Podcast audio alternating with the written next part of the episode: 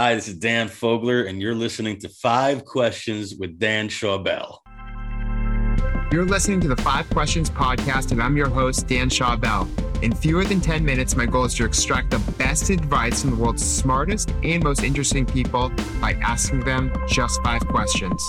My guest today is actor, comedian, and author Dan Fogler. Dan has starred in movies such as Balls of Fury and the Fantastic Beasts series of movies. More recently, he stars in The Offer, and his Moon Lake anthology for heavy metal is being adapted into an animated TV series. We talk about his acting career and influences during this episode. Dan, welcome to Five Questions. Thank you how did your dad help you while you were coming up as an actor? He wanted to be an actor. He went to like the original Fame School in New York, School for Performing Arts. He went to the original, original. And sophomore year, he had done a play, and his parents, my grandparents, came to see him. And he was like, So what do you think? And they were like, Well, maybe you should be a doctor. And because you listened to your parents back then, you know, they wanted him to have a job that had some security. He went and became a doctor. Because he became a doctor i was born into the best case scenario because he had the income to help me as long as i possibly could you know as a starving actor. And he supported me and he was you know was, he was living vicariously. So I, I was a best case scenario. Yeah you're like carrying out his dream potentially right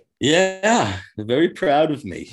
He's a very proud papa. What did you learn from your first few meetings with agents that help you improve your craft? Each one of them was their own little disaster. I should make a movie of all the meetings I had when I first got out of college. It taught me a lot about the business. One of my first meetings because I went to a conservatory school and they came to see us in the showcase. So I got a couple of bites. So I went to go see one of these possible agents and I basically gave them my resume. I'm in the middle of one of these conversations with a guy for like the first time and he stops talking and he's got a headset on. He just starts acting like he's like, hold on, I have a call. And he just starts acting like he has a call. He turns away from me and I'm just like, the hell is going on here? And he turns his computer so I can see, you know, what's scrolling across the bottom there. And it says, uh, if you're reading this right now, this meeting isn't going very well. He didn't even have the balls to just be like, yeah, thank you, please, no, goodbye. He just made me read his scrolling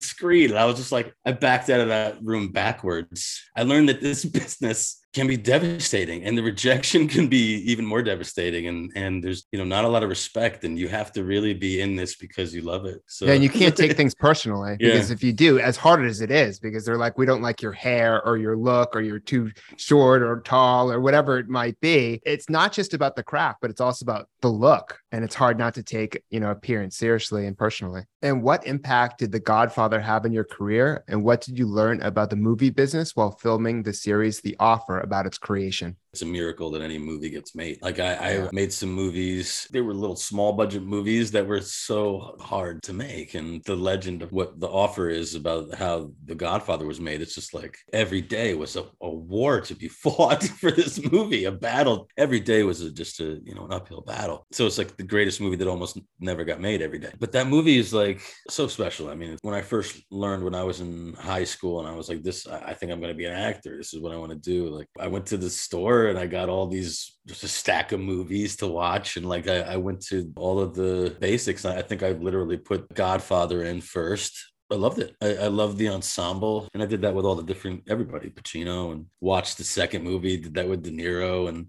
yeah, that was my first classroom basically that inf- movie's influenced so many people so you can kind of understand oh, the rest of the movie business just from that movie alone now a word from our sponsor Having trouble hiring, retaining, and developing your workforce?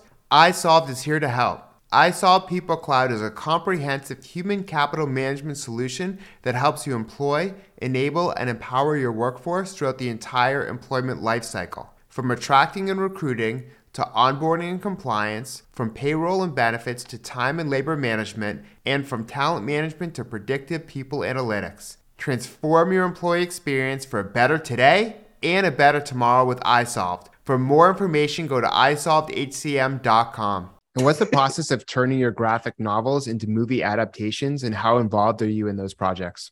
Very involved. Yeah, each one of them is written to be a, eventually a, a TV show or a movie or i have three titles with heavy metal magazine moon lake uh, which is like heavy metal the movie homage, Tales from the Crypt style of a story, and we're animating that now. So that is like a huge dream come true. We're going to have an animated show. And then wrote the script for Brooklyn Gladiator, which is like my dystopian sci fi story. Hopefully, we'll make that into some live action or who knows, you know, maybe animated. I, I, I got to see what happens. I'm, I'm pretty malleable with how things turn out.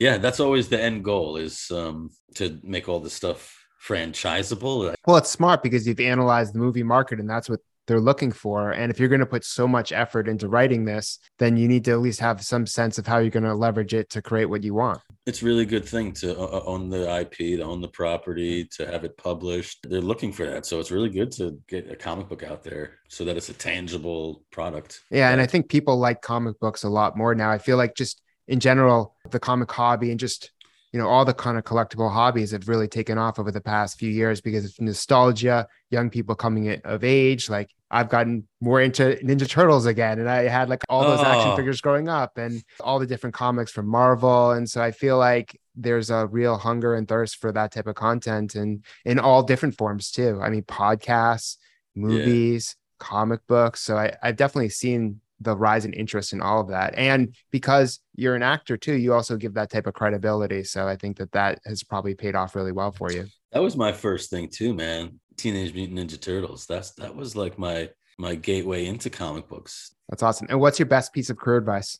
This works for any kind of situation where you have to go in and give some kind of audition or you have to give you know a job interview or something. You're going to get rejected. This is something that may he rest in peace, Philip Seymour Hoffman said on the Actors Studio. He said that you got to treat every audition like it's a performance. So you so you have some kind of fulfillment as an actor. You know, you're gonna get rejected. You're gonna get rejected so much. My thing is, okay, you can get rejected, and I like to say, you know, you're gonna take a lot of hits. You're gonna get a lot of rejection, and then you have to become an alchemist. You have to use Aikido and reverse that energy of rejection and come tangoing back. You have to feed off of that because that's what you're going to get. You're going to get a lot of people who are going to just not get you, and the odds are against you. So you have to tango with the rejection. You have to treat every audition like it's a performance because that way you you feel fulfilled. You feel like, okay, I gave it my all and now I can walk away from this and not sit there waiting for the phone to ring and mm-hmm. you can move on to the next thing. Same thing for a job interview. You you go in there and I think that's really kind of helps you relax where you're just like, yeah, the odds are I, I may not get this, but I, I'm just gonna be myself and I'm just going to have a good time, you know, leave the best impression I can. That's it. Thank you so much for sharing your wisdom, Dan.